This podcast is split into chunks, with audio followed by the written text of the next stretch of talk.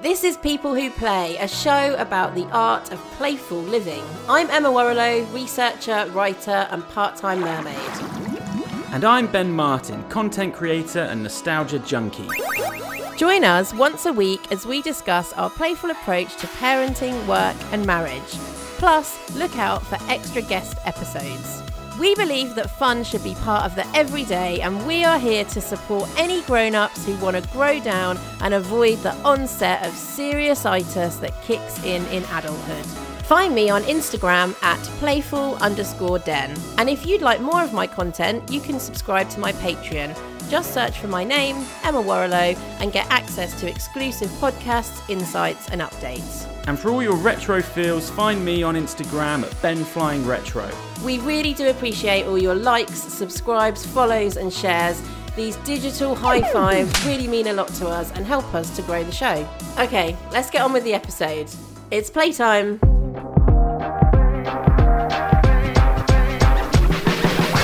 Hello, everyone. It's me, Emma. I'm back. Welcome to another guest episode of People Who Play.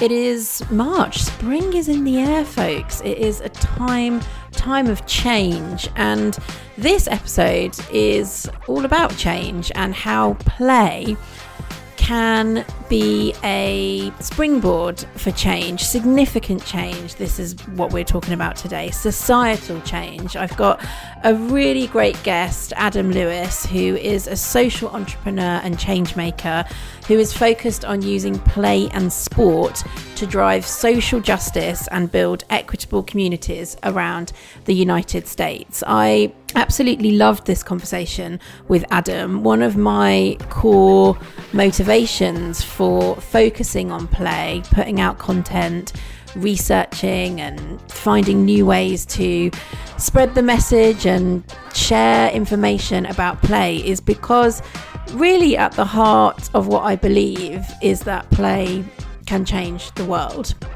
I really believe that. We have a lot of let's just call them existential crises in the world.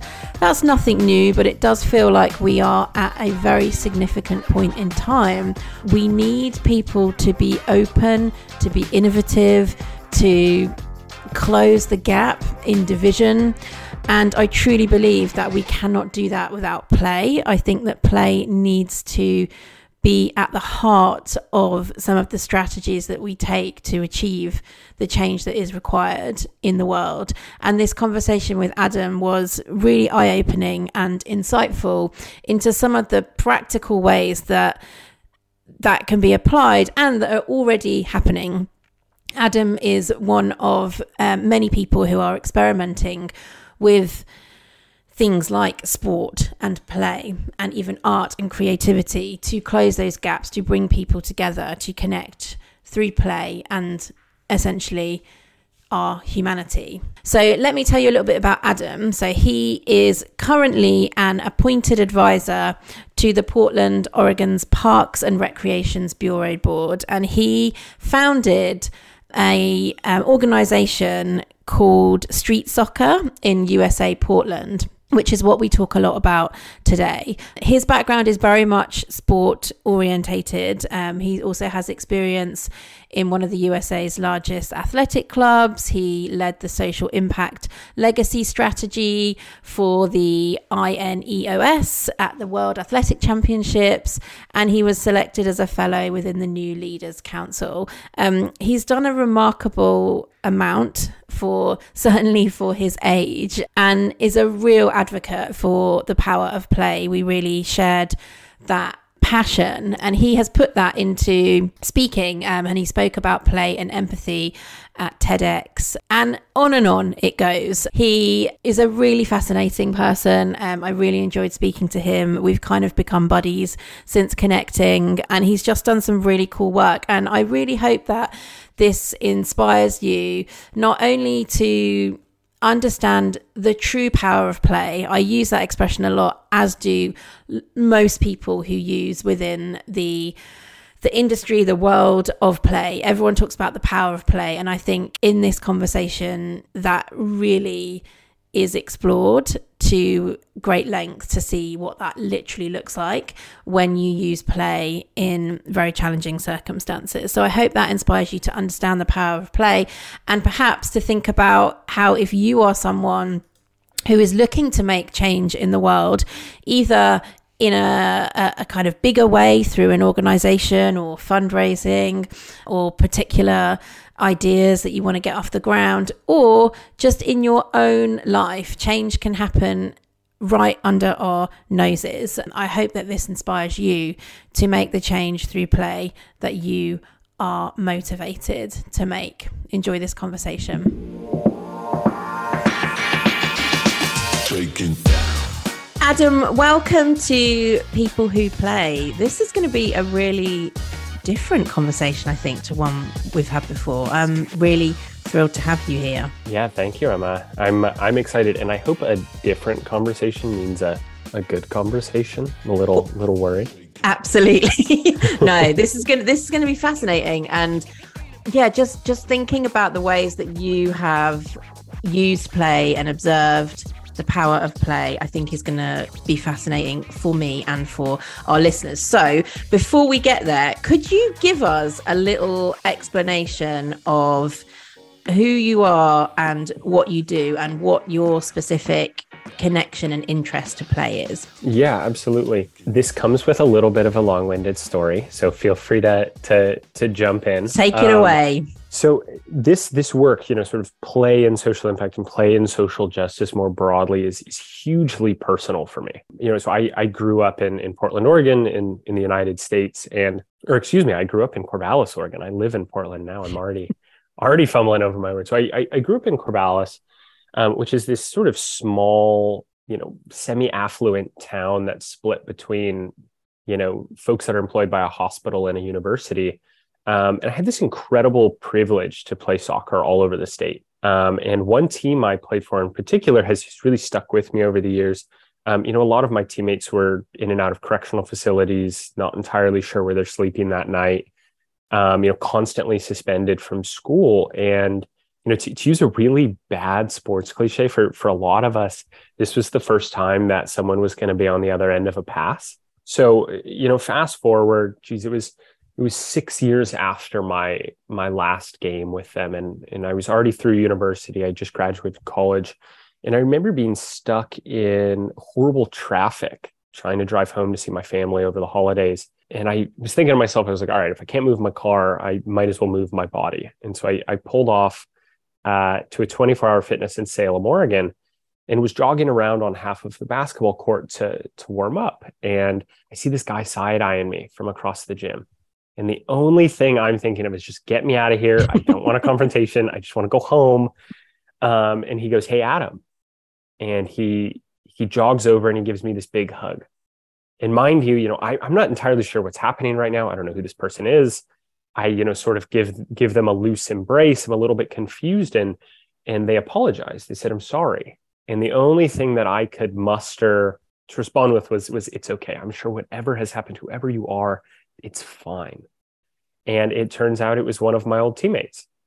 Uh, he had just spent his third stint in a correctional facility and he had felt like he had let our team down. Mind you, we didn't live in the same city. We weren't particularly friendly. Um, you know, there, there, was no sort of personal connection mm. tethering mm. us together besides play and sport. And I remember leaving that interaction and, you know, again, looking at brake lights on my way home to see my family and thinking to myself, you know, there's something here there's something in these silly little games that we play with each other that have a profound impact on the way that people live their lives. And so from there, I actually quit a full time job um, working for a technology company, which was actually an absolute blessing because I hated it.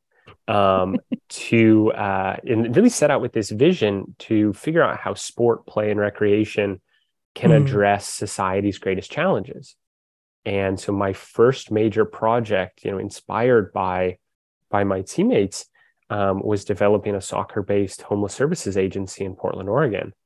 Um, that started as you know a thing where I would I would go coach three guys in a in a homeless shelter and turned into a program that served 750 people in homeless shelters, correctional facilities, migrant detention centers, um, you know the lowest income neighborhoods in Portland and sort of you know provided me with this incredible perspective that just reinforced everything I thought I had learned as a youth athlete.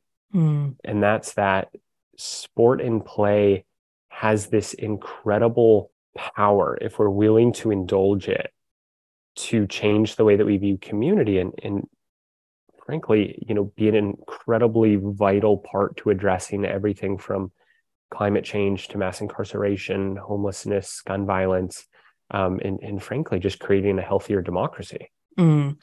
So when you had that interaction with your former teammate, was the light bulb moment for you that he had sort of remembered or he'd embodied that particular experience that you were having in recreation? I don't know what level you were playing to, but it was it kind of more for, for fun or was it quite high level? So I think at the time I like to think it was high level. You know, I think my my my high school ego really liked that, but um you know in in retrospect you know it was it was competitive but it wasn't anything you know? yeah N- none of us were were you know going to play in the world cup um i think the moment for me that really sort of set me on this path was that if after 6 years of yeah. not having a relationship with someone you again we didn't go to the same school we didn't even live in the same city i didn't even still have his phone number you know if after that much time there was still this palpable connection to something that we did together you know my my mind started to spin in this way and say okay if you can create these kind of relationships through something as purposelessness you know purposeless as, as play something as silly as as kicking a soccer ball around you know how can you apply this to societal challenges how mm-hmm. can you mm-hmm. apply this to the way that we govern societies and it, it started with this very abstract idea and then sort of honed in on like what actionable programs can we create mm. so your organization where you were teaching football to homeless people what what was that organization called um so it was called street soccer portland street soccer a, portland yeah it was okay. a, uh, a a chapter of a national organization called street soccer usa and the uh, um, the way I got involved with them is also kind of a funny story, and I'll, I'll, I'll sort of breeze through it quickly. Is um, so after I had that interaction with you know that chance encounter with my teammate, I um, reached out to about ten or fifteen different you know sport for development, if you will, organizations. So folks using using sport and play to address different societal challenges. And I reached out to all these people and said, "Hey, homelessness is the biggest problem in Portland." here's how I think we should adapt it. This is what's missing in the scope of city services. And 90% of them were like, you're crazy. No, you cannot use our curriculum. You know, leave us alone. And finally, I just wore down street soccer and they were like, all right, fine. Like, go use the curriculum, see what happens.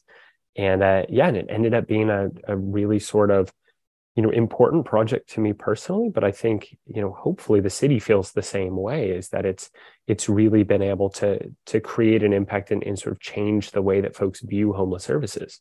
Mm.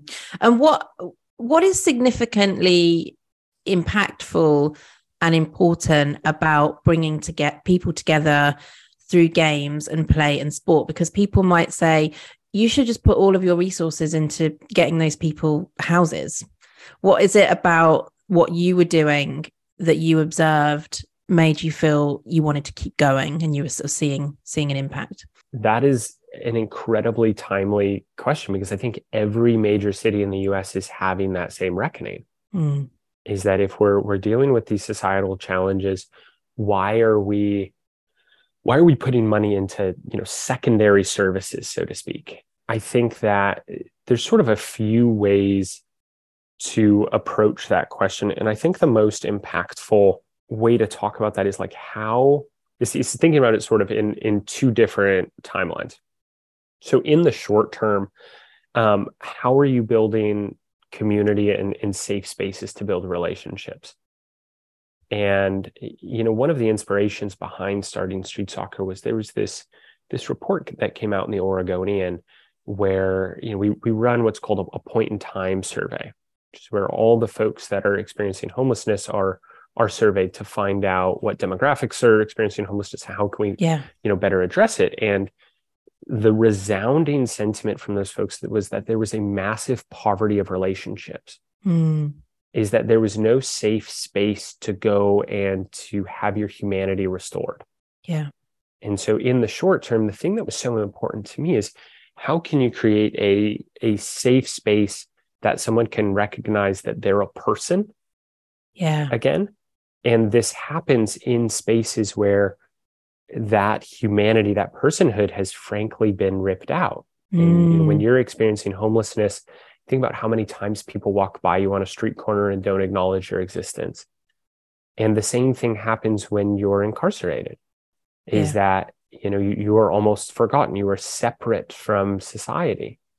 And that sort of inherent it's it's an inherent division but it's a it's one that was designed that way Mm. and so i think that you know in the short term addressing you know investing resources in, in sport and play is important to provide people with a with a semblance that they belong in in the world frankly um Yeah, that's And so then- interesting. And uh, yeah, making people reconnect with their humanity. And there is nothing more human than playing. Um, I think some people find that quite hard to wrap their heads around. And I sometimes say, if, try and imagine if we know that play is something that we do just because we want to do it, mostly for enjoyment. Um, you know, it's it's sort of following our own interest, doing it with other people. If we imagine play as that, and then we imagine none of that in the world, it would be so inhumane. It would just be like a planet full of robots. And it's interesting, you know, when you started out and you were like, there's something in these silly little games. They're not silly little games, they are Yeah. expressions of humanity. Um, and that's really interesting to hear you describe the sort of the rationale or the the the implications for bringing this to to those members of society who that, as you describe have had that humanity ripped out of them. What have been some of the things that you've observed from putting this program into action? Perhaps you could share some stories from some of the people that you've worked with some of the impacts that the the experience of bringing these people together through sport and play has had on their lives Yeah, absolutely. I'll I'll I'll- point to one. So a, a, a quick note. Um, when I tell a lot of these stories, I I do subtly change names, small details, things like that. Um, just so you know, if there are any listeners, you know, Google won't work to verify this. um, I think the the biggest takeaway that I've had, and this is this is one that is a bit sort of imaginative, is I think sort of the the things that folks inherently understand from sport um, you know, our confidence, team building, learning all of these soft skills that you can learn in everything from playing rock, paper, scissors, all the way up to putting on, you know, pads and a helmet and, and playing in the Super Bowl. But one thing that I think is often really unnoticed is that sport and games and recreation and sort of everything in between are really radical rubrics to learn what a just society could look like. Mm. And what I mean by that is the the rules of the game, you know, the clock runs at the same speed, the boundaries are fixed, the ball is always round, um, provide this sort of idyllic, you know, this this this really idyllic version of what a just and equitable society could look like. But if you dive a bit deeper, you actually have this firsthand experience in learning what justice could look like and what humanity can look like in in other people and so you know a story that i often point to is you know one of the things i'm most proud of in my career is is this event called the unity match and so so one day uh, soccer tournament in in portland oregon um, well it's it's futsal so more if, if you're unfamiliar it's just you know soccer on basketball courts pretty much and um, it's this big community tournament to bring folks together in support of homeless youth. But the the marquee event in the middle of it is all of the games shut down, and on one of the courts, about 500 people gather around to watch um, Portland's Homeless World Cup program. So folks that are experiencing homelessness in in Portland, Oregon, um, compete alongside everybody from city officials to judges, district attorneys, and professional athletes. And the goal behind this game is taking folks in our community that are most ignored, so the folks mm. that you Mm. walk by without a second thought on every street corner, and the most visible, the folks that are on ballots that are mailed to your house, the folks that you see on television. And the learning that comes out of this game is that is, is really about two things. The first thing is about visibility is these folks that are quite literally deciding where we all sleep every night, folks that are shaping the laws of our country, folks that are delivering rulings on who is incarcerated, are forced to pay attention to people as their equals. Mm. And that's a really rare scene in Mm. at least in in society in the United States. And and what we found from this was so we we hosted this game and one of the the players in in you know what was called the unity match was a was a judge and about five six weeks after um, after participating in this game he actually had this chance encounter to preside over one of our players who played in the game from the homeless world cup program's um, felony case and that day our player had his felony expunged and so this is not to say that the judge acted, you know, impartially or with bias or favorability. Um, but what it is to say is that the game provides this, you know, the soccer game, rock, paper, scissors, and again, everything in between provides these Mm. really interesting chances for us to experience people and humanity and justice in a different way. And the more that you do that in the safe space of play, the better you get at it everywhere else. Yeah, I think it's just so important, and it just the imagination just just sort of goes wild as to the possibilities, doesn't it? Um, and and what you're sort of talking about is empathy building and Mhm. how and sort of seeing people and uh, you know we've talked about how in play it is this deep expression of humanity. The metaphors that you're talking about i i love that because i'm really fascinated by the metaphors that exist in play. Even like you know stepping stones for example you know one step at a time. Like there's all of mm-hmm. these like really deep life metaphors that you can actually physically get on top of and kind of Mhm. pl- play with in a really sort of tangible way. Um, and you describe that in the metaphor of a society within these games. Um, yeah there's so much going on in there. What what would you say is important about the type of play that works within this type of context that we're talking about? Because sport is not for everyone. Um it's you Mhm. know it's not necessarily an even playing field in terms of ability skill etc um there are a lot of rules. There is a goal to sort of win. So there's quite a lot of structure around it um which might actually be work better for what you're talking about but yeah i just love to reflect a little bit on what you experienced about the specific type of game and sport that enabled you to the, the participants to to experience some of what we're talking about the expressions of humanity the empathy the metaphors Yeah, I think I think that's a great question. And so my a, a slight sort of you know caveat is is the majority of my work is has really been focused on sport and um, you know I I would love uh, to sort of see representations of this come up in in other areas in in other expressions of play. I Mm. think the the thing that I've you know learned perhaps most throughout my career is um, that everyone's play looks different yeah like you said and it's it's very personal Mm. yet tethers you into community it's this really interesting you know almost venn diagram if you Mm. will um you know it's you know being playful is a way that we can connect to the world around us even if it is a solitary activity Mm. um, I think that the key in very specific activations like this that are trying to break down societal barriers and that are trying to reframe the way that we view the world, um, they, they first of all they have to be very intentional. And what I mean by that is not sort of trying to like trick anyone, right? Like everybody that played in the Unity match knew what they were getting into. You know, we we have a very open conversation with all of our players you know, first and foremost, against playing against folks that they, you know, frankly might hold a lot of resentment Yeah. against. Um, and and vice versa, you know. So I think the first part comes from that honesty and, and intentionality. And secondly, it really has to start with centering the athletes.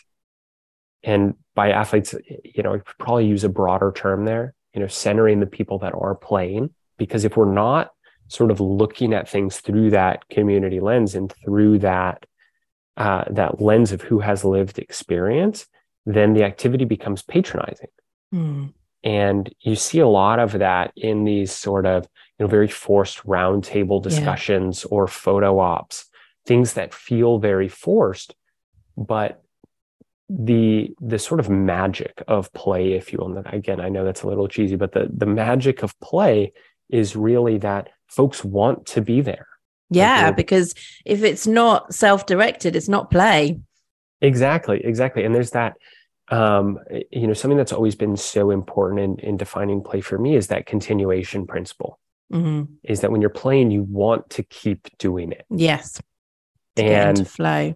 Right. And so I think that being able to create that space, whether you're playing soccer or football or rock, paper, scissors or painting and drawing, is being able to to find that space where it is something that people are doing willingly and Mm. engaging in willingly and then being really intentional about how you're structuring it Mm. and i think that there's you know there's a lot that hasn't been explored there Mm. um, but there's so much untapped potential in that space Mm. And did you find the game of futsal a a kind of easy access game to allow those people to step into that moment of flow? Like, was there just curious if there was any resistance there or as part of your centering sort of supporting people because it can be really hard to play when you're stressed um, Mhm. and you know the the people that you're working with ha- are facing you know really they haven't even got their basic safety sorted um, so it can be really hard to get into that phase when you have um, essentially you're living in in trauma what did you learn about the game of futsal or that process of centering the participants um, to help people get into the state of play? Yeah that's a that's a great question. I think a really important one. So from an accessibility standpoint um, there are there are challenges with you know any activity. What materials do you need? And what sort of equipment do you need? You know how are you how are you finding a safe space to do it?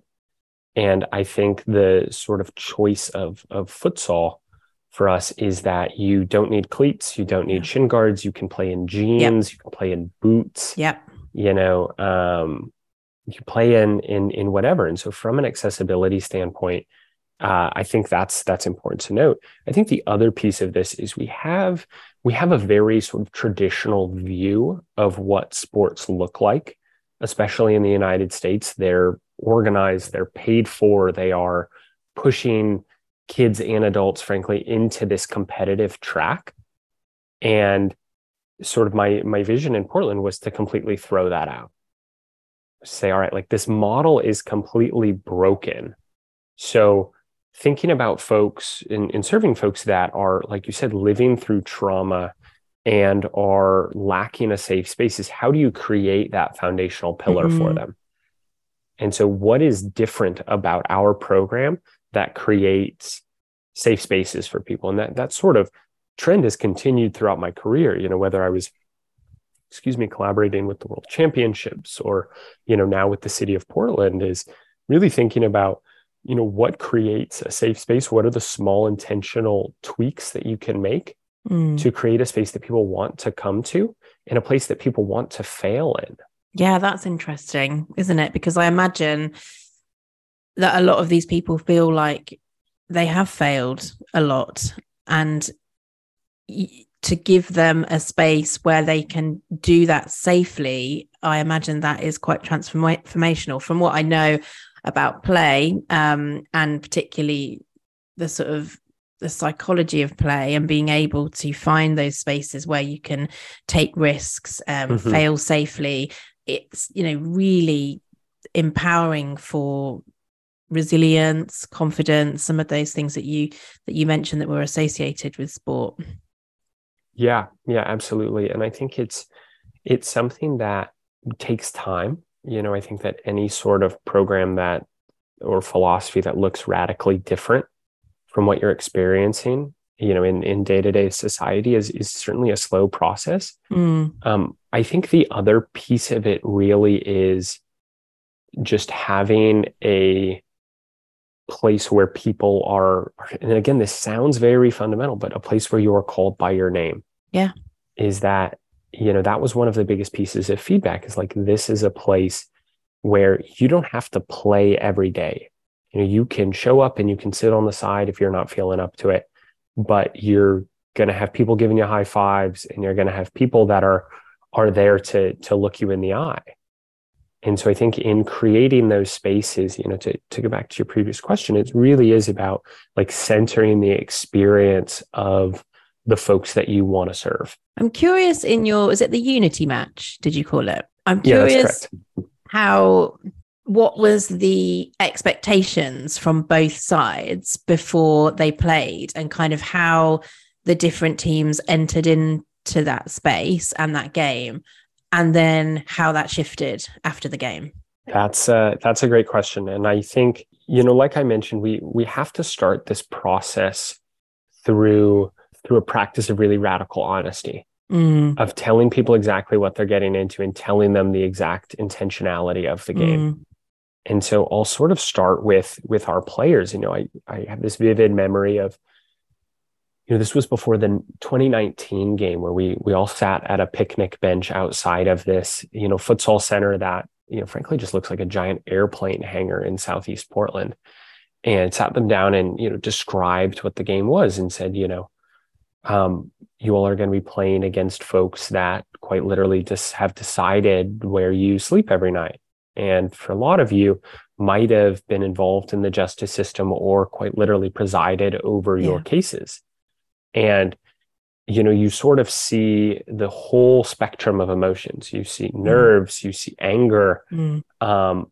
but what i was really struck by is a lot of the folks that were involved in the program much longer um, stepped up as leaders in this space and you know i have this this vivid memory of one of them saying you know he, he kind of blurted out he said you know i I might have been addicted to drugs. I might not have had a place to live, but I want to show them, you know, that we can ball out on the soccer field. and I was like, oh, that's like, you know, that's so cute. And that's so, you know, such, such, such like an incredible sentiment. And, you know, another one said, he was like, you know, hey, it, it always feels like it's us versus them. Mm.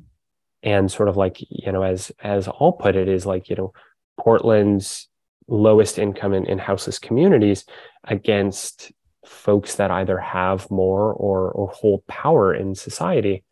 And the other side of it is or actually let me let me focus sort of pull out that thread a little bit more is you know something that's so striking to me about the experience of the players is that this is in a very interesting way a lobbying technique. Is that you know sort of the way that policy has changed at least in the United States, is there's sort of this this code to it, right? There's a decorum, and the space of play breaks that down, mm. and it allows folks that are experiencing homelessness in the community to lead the conversation without saying anything, to reframe the way that the most powerful people in society view them simply by playing. And on the other side of that that coin, so to speak, is with civic leaders is describing, hey, this is an incredible opportunity for you to connect with people in a different way is that you can you know embed yourself in the community as best you can. But i have this firm belief that if you can't play with someone else you can't understand yeah, their experience. Totally. Yeah. And so this you know this sort of takes the hypothetical out of you know if you can or can't play with someone says you have the opportunity to play with people that you govern. Mm. and so like this, if nothing else, is going to be a fun day and more so on the profound level, could impact the way that you lead our society with empathy and with justice.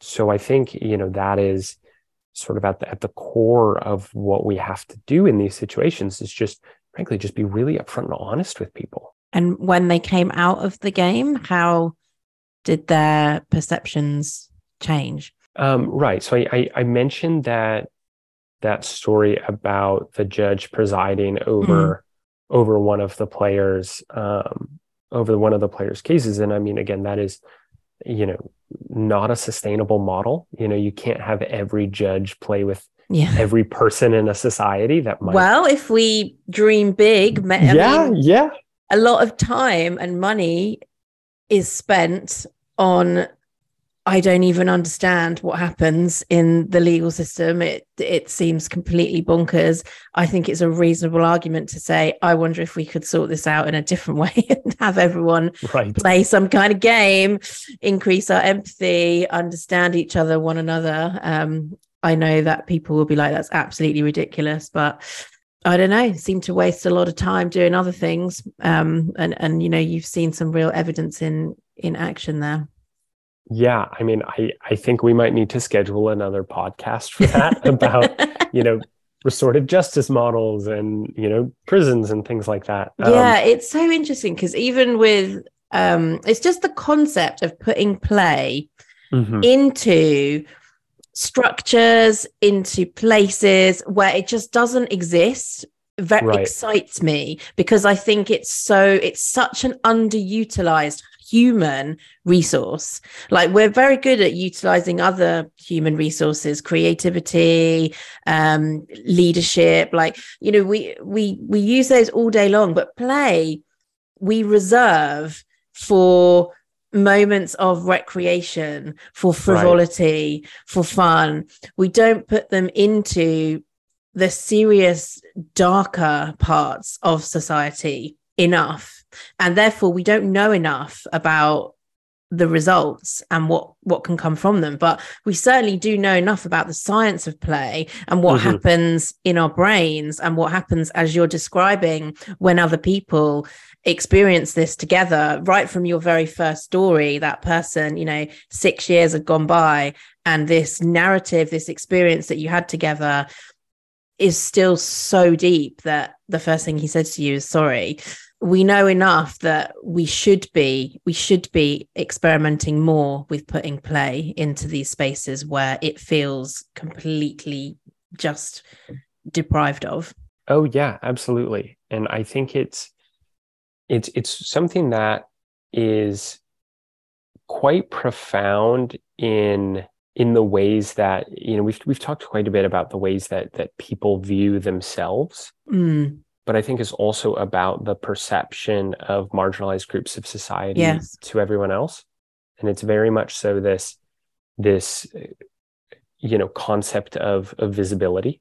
Mm. Is it like how are you seen by other people? And I think this happens in very, very small power dynamics. It's like, how are you viewing someone that is your opponent, that is your teammate, you know, that that is the referee, but also in in a setting that you know doesn't always sort of welcome play or that is seen as untraditional you know you know one of my experiences well I'll, I'll, sort of touch on two pieces here is eh, you know i started two programs one in a migrant detention center. Um, and so for those of you that are you know un, unfamiliar so for um, folks that are entering the united states and awaiting an asylum trial um, there isn't quite a defined system of like what to do in that situation. And so folks are put into these, you know, often really, frankly, horrific migrant detention centers. And so we put a program in in in, in one of those, um, and then also into a uh, youth incarceration facility. And you know, taking on that same trend of of being able to redefine how you see someone that you're playing with, this was also happening with folks running those facilities. And so, how are you changing the perception of the way that prison guards are treating people mm. that are mm. incarcerated? And how are you changing the perception of folks that are coming to the United States fleeing violence and are placed in these yeah. horrific situations? How are you changing the way that, you know, everyone from, you know, John Smith and Jane Doe view them all the way up to the highest levels of government? And I think mm. that the more comfortable we get with play in those situations, the more open we are to add in other programs mm. in those spaces. But ultimately, the more adept and the more willing we are to change them completely. Mm. It's interesting. You're sort of using play to break down that us versus them, which can be really abstract and almost becomes like they're not humans. They're just sort of this other Right. group, and we're constantly in tension with them, and play just cuts right through that. People might be wondering why you pitch the teams against each other rather than have them mixed up and and working on teams together was that also part of playing through the metaphor like did you consider mixing the teams or was that kind of intentional as part of the experience So the the second year we we did mix them. And okay it was actually um, at the request of the players. You know, Mm. but this conversation we really talked about sort of centering um, folks with the lived experience, and that was something that they wanted. In the first year, it was something that they wanted was to play against them. right so it was- interesting Right. And so it was, it was very much so this this learning experience for Mm. me where, you know, in truth be told, I think for, in terms of like optics, I think like mixing the teams is probably better for from like a fundraising standpoint, right? Yeah. You know, it's makes makes for a better photo op, but I think there's value in both. Mm, You know, I mean, you see this even in like silly games, you know, like uh, teacher versus student Yeah, basketball games, yeah. right? But I really do think that the more impactful activation is in that that model where you're mixing up teams. yeah yeah that's fascinating that that's what they initially wanted Mhm. to play almost like playing through that tension taking on their current roles taking them into play you know against each other and then the next evolution is to collaborate that's really interesting and you said earlier that it is a journey it's a process and that's a that's a really insightful observation of what they wanted to do the next time really cool Yeah. Um, I'd love to ask you for, for the last part of the conversation. Um, a lot of my guests are doing work that they are deeply engaged with and have a lot of sort of career satisfaction and joy and have kind of really found their meaning and purpose. And I always love to ask people about their kind of pivot journey.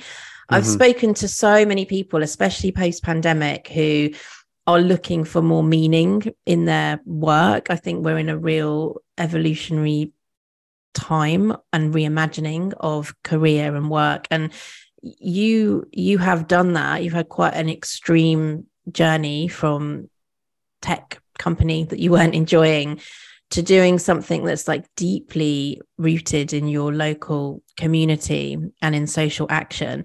Would you be able to share a bit about that pivot and how you did it like practically emotionally the experience because i think i think it's really interesting for people to learn from other people's experiences of how they've done that I'll, I'll start off by saying I I would not recommend the way that I did it to anyone else.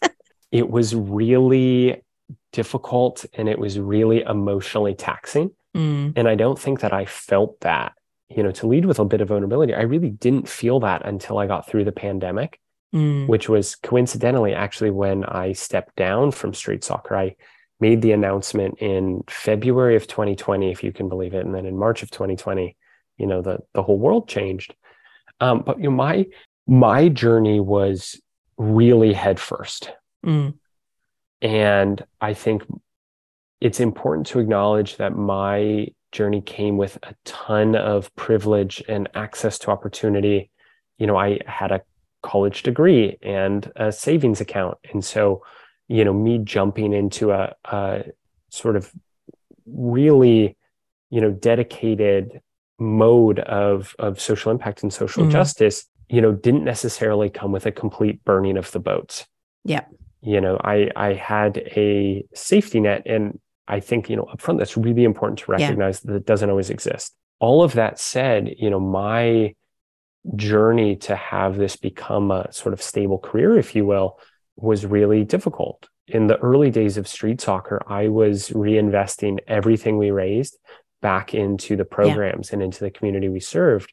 And so you know in the in the mornings in the first six months of starting that program i was actually working as a gardener on craigslist um, and craigslist for those of you that don't know is sort of just like a generic job Yeah. board for you know odd gigs here and there and so you know i'd wake up early in the morning i would go do some landscaping get covered in mud throw on pants go fundraise in the afternoon and then you know i was back to soccer clothes uh, in the evening to go coach in the shelter and that was i look back at that moment as a as a time when i learned about you know grit and resiliency and you know really sort of testing your conviction Mm. and and vision about what you see is the best thing for the community looking back that was exhausting and Yeah. entirely unsustainable Yeah. and very difficult so sort of my my word of advice to to folks and i find myself saying this a lot is is think about really think about your sphere of influence so that you know your sphere of influence might not be starting a grassroots nonprofit hmm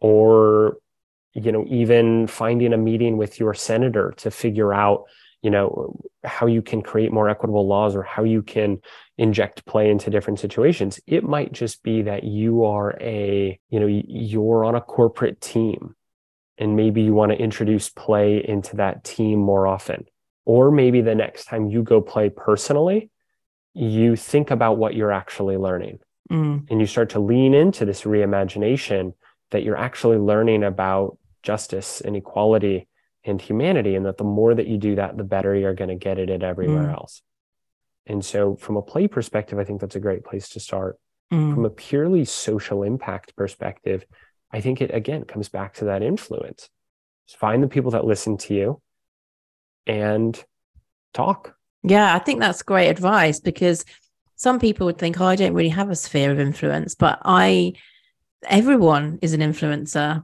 The the Right. people around you are they're looking at you and they're interested in you and you know you have a you have a voice so i think that's really that's really great advice and what has your experience been of uh transitioning into a space and with all these projects that that you're really passionate about like how does it sort of manifest itself in your life i know that there's a huge burnout with Mhm. activism and social impact but do you, do you recognize a difference in yourself from your job before to what you're doing now Oh, absolutely. And I think I always haven't, you know, I, I really haven't been the best at recognizing when that burnout comes about. And I think that it is, it is very real. And it's something that is really important to, to have top of mind when you're engaged in work that is inherently very heavy. I think in terms of how it's changed my life, frankly, in a, in a positive way is I, I can't imagine doing anything else. I think that it's it's like everything is is a double-edged sword is that the work is heavy but the work Mm. is also really important. Mm. Has your time, the time that you spend now working with people and with societal challenges that are really heavy, really serious, I imagine very sad at times. Has that impacted your personal ability to go and play and find fun or changed your relationship with it in any way? Because I think I speak to a lot of people who recognize that they don't have any play in their life, that they have become very serious.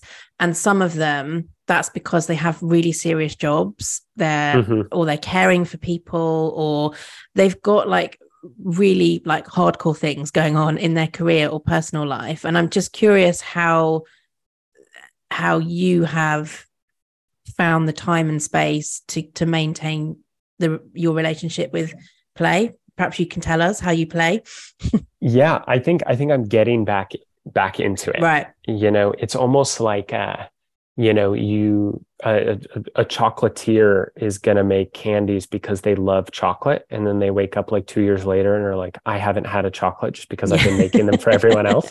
Um you know, sometimes I felt like that. yeah you know where where i find myself sitting behind a computer screen talking about play all day yeah and then i sort of step back and you're like oh it's 10 o'clock at night and i haven't done anything. Yeah. Um you know my my play has always been has always been really sort of kinesthetic and moving my body. That's something that's always been really important to me. And i i also think that what i've loved about uh play is being bad at something and being able to embrace that. You know there's Yeah. a there's a, a surfboard behind me and in this little office area and I, I picked up surfing because I, frankly, I wanted to be bad at something. I wanted to learn something. And so for me, play is is very movement oriented, but also mm. really focuses on learning something. Yeah. But you lost that a bit when you were in the thick of it. Yeah. Yeah. Yeah. I think it it ebbs and flows. And I think, you know, another really important thing to recognize, and this is something, you know, someone that I look at as a as a mentor in this space, Kevin Carroll, says quite often is, you know, play is serious business Mm. And it's also this catalyst for creativity. Yeah. And so whenever I'm hitting a block in my work or in my relationship or in, you know, in, in friendships, I have to constantly remind myself in this very intentional practice of, you know, hey, maybe you should go play, Adam. Like maybe yeah. it's time to get outside a little bit. Walk the talk. Yeah, yeah. And it's it's hard. It's it's not always yeah. a perfect system definitely definitely and yeah when you're faced with those sort of that life's seriousness right in front of you it, as an adult it can also feel inappropriate to yes. to do, to do it it feels like it's not the time like that's for vacation or that's for when i'm saying i'm going to take a break and when you're in that headspace that's actually when you need to do it what's that? It's that really interesting uh, metaphor of you know if if a tornado is coming by your house and one parent wants to freak out and watch the news and the other one wants to play a game it's like you know both of those are are very honest and appropriate reactions. Yeah. Um but even in moments that are feel the most serious i think we can't lose sight of of what play can provide us. Yeah absolutely. And your story and the work that you've been doing is a real demonstration of that. So what would you like to to do next? Or how would you like to see what you started in portland evolve? What kind of potential do you see for for the the activation that you've already achieved? So uh, a lot of my work is really headed into systems in introducing play in creating more equitable societies and really thinking about the way that we can reframe the way that everything from judiciaries and in legislatures are, are, are structured through injecting more more play into them. And i think that like really what this means is leaning into and we've talked a bit about this is like what the radical rubric of of you know what what the radical rubric of play provides. And that is you know an opportunity to learn about justice inequality and humanity and the more you do it the better you get at it everywhere else. And so in in my mind i'd really like to transition this work into being more recognized as a vital part of addressing these issues. And so to take something you know we've, we've talked a fair bit about homelessness in this conversation is you know when we think about homelessness the sort of hot topics that always come up are um, affordable housing, gentrification, mental health services, you know, so on and so forth. And yeah. all of those are absolutely vital and intrinsic parts of addressing this massive societal challenge. And so is play, yeah. right? And so bringing that into the mainstream as mm. this really important piece of social progress. And I think the other part that we often fail to recognize is we've we've built play to be an afterthought we've built play to be something you know that we constantly say oh i can't play because i don't have the time i don't have the money i don't have the energy i have all this other stuff to do and there's all this other stuff is more important and i think that we kind of have to redefine that in our minds and that is a huge societal shift and one that you can sort of break down by creating these really intentional programs hopefully all over the United States and then moving it, you know, globally. Why not dream big? Yeah. And I think it's it's what you sort of talk about there of that shifting in people's minds of the role of play is is relevant for everyone and is is transformational in itself because as we've talked about in this conversation the increase in empathy the um, ability to see people, to connect with our humanity and see each other's humanity all happens effortlessly in play and when we play with one another. And the more that we can understand and make that shift in our own minds, and it doesn't matter who you are, whether you're working, you know, in projects and and sort of amongst deeply within the societal challenges like you are, Adam, or if you're just, you know, parent at home um right. just you know living your life or doing whatever you're doing like it's relevant for everyone because as you're as you're sort of describing there a shift in our connection to play in our understanding of its role could completely change how our societies function and how we interact with one another. Oh absolutely. And i think you know oftentimes when we have these conversations you know you you you like to think about like you know, what is the problem that play could potentially be fixing?